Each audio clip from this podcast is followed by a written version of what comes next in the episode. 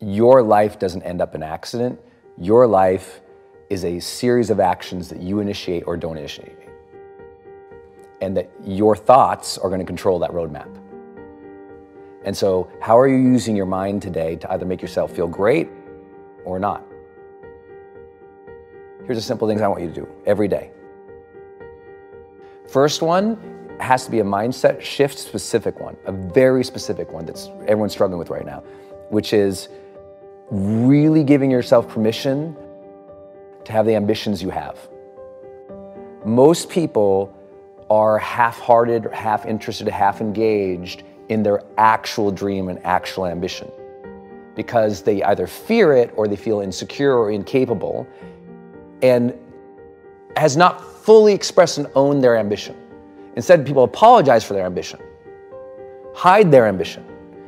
You have to learn to own your ambition, speak of the ambition, chase the ambition, drive the ambition, and lead the ambition. It is a full allowance of the ambition and an active generation of that ambition. The further you are from your ambitions, the more miserable you are. So, no wonder we have a world that says, I'm disconnected. I want you to deeply visualize, feel, sense, and talk about your ambitions way more. Like, way more. Like, I love that about you. People who are scared to communicate about their ambitions are cheating themselves in the world from supporting them.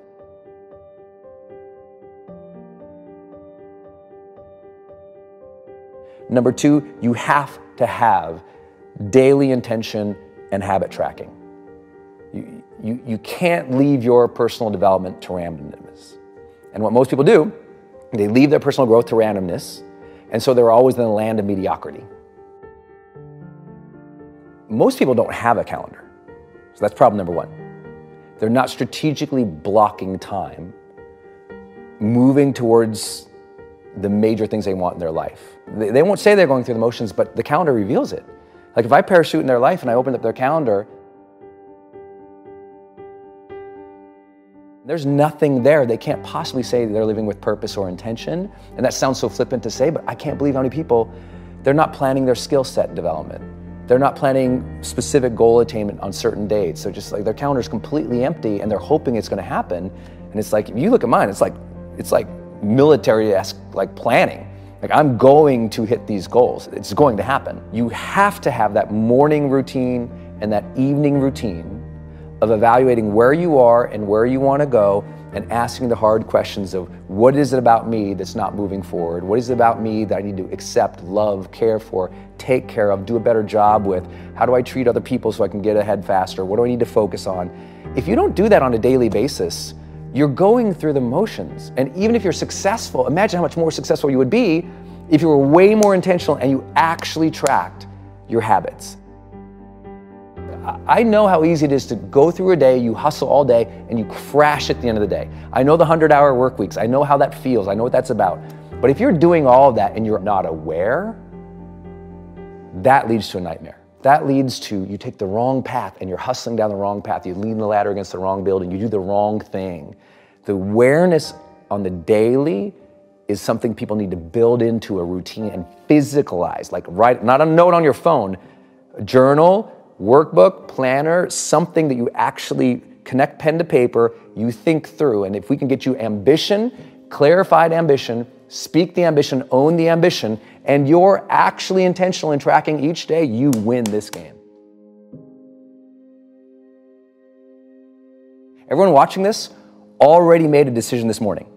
This morning, they made it a life changing, huge decision this morning. And that is either I'm gonna get up, enter the world with no intention, go through the motions to hopefully get by or survive, or I am going to get clear in this morning about what I want, what I'm going after, who I'm going to be, how I'm going to serve, and whether or not I'm going to be excellent and extraordinary or not. Uh, so, how do I do it? And here's how I'd recommend others do it. Here's a simple thing to do. Three things I want you to do every day. First, I want you to write 10 prompts for the morning for yourself. 10 prompts. Those prompts for you might say, How can I be a great mother today? How can I show appreciation to someone on my team today? It might say, How do I care for my health today? It might say, Three words I want to keep in mind all day. Right? Those, like, there's the 10 prompts that we know correlate with long term success that we've measured. There they are. So I fill that out every morning. Second thing I want you to do, at the end of the night, 10 more prompts. What did I learn about myself today? What did I learn about other people today? Did I demonstrate my best today? Where did I not? Where did I get stuck? Where did I get frustrated? What negative thought did I have today that I don't need to have anymore? Uh, you know, how did I treat people today? Uh, did I move as swiftly towards my goals today? Was I very clear about exactly what I need to do today to move forward? Score one to five. So it's generate energy. Did I generate the energy I needed today to deliver my best? Um, productivity.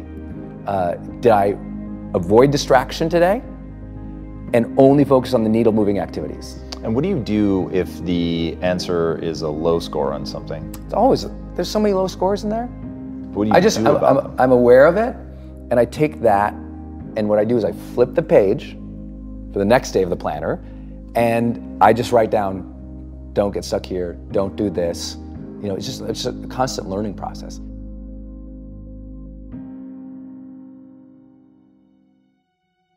The human brain has this incredible capacity for guilt. And most people unconsciously let that roll over them and kick their butt and make a horrible life. I love guilt. Guilt is a tool, guilt is a weapon. Guilt does not have to be a bad thing. It's not like I perpetuate, but I'm like, I love that I feel bad when I don't do a good job. Most people hate that about themselves. I love that feeling. I'm like, I didn't do a good job there. Next time I will. So some people, guilt is discouragement. Other people, it's a signal for learning. Because it takes courage to put yourself out there and try to get a little better. I think those who learn to endure hardship, struggle, challenge, difficulty, pain, failure, that's one side of that coin. If you learn to do that, but you also don't on the other side, learn to allow joy, fulfillment, satisfaction. Because what most people do is, even when that impulse comes up to, I like this, oh no, I'm not supposed to like it. This is what, so you have a lot of people who are extremely talented, but they also don't let themselves feel good when feeling good is there. This is a real big problem. I mean, you really, there is an element to personal development where you have to allow the good feelings and not push them away because it's like, well, I should, I don't deserve to feel that. And so you have a lot of people who are striving in difficulty. And I'm like, the rule is that's one side of the coin. And the other rule is make sure you teach yourself to generate the positive emotions. Because what happens is if you don't teach yourself to generate the positive emotions as well, then what ends up happening is you burn out or you become a cliche of the person who had it all and never felt fulfilled. Grit and hustled out and never feel the joys of life, that satisfaction, that pleasure of, you know what, gosh, good for you. Feel some satisfaction that you tried, feel some fulfillment of that, you know. If you learn to do that, I think you nailed it.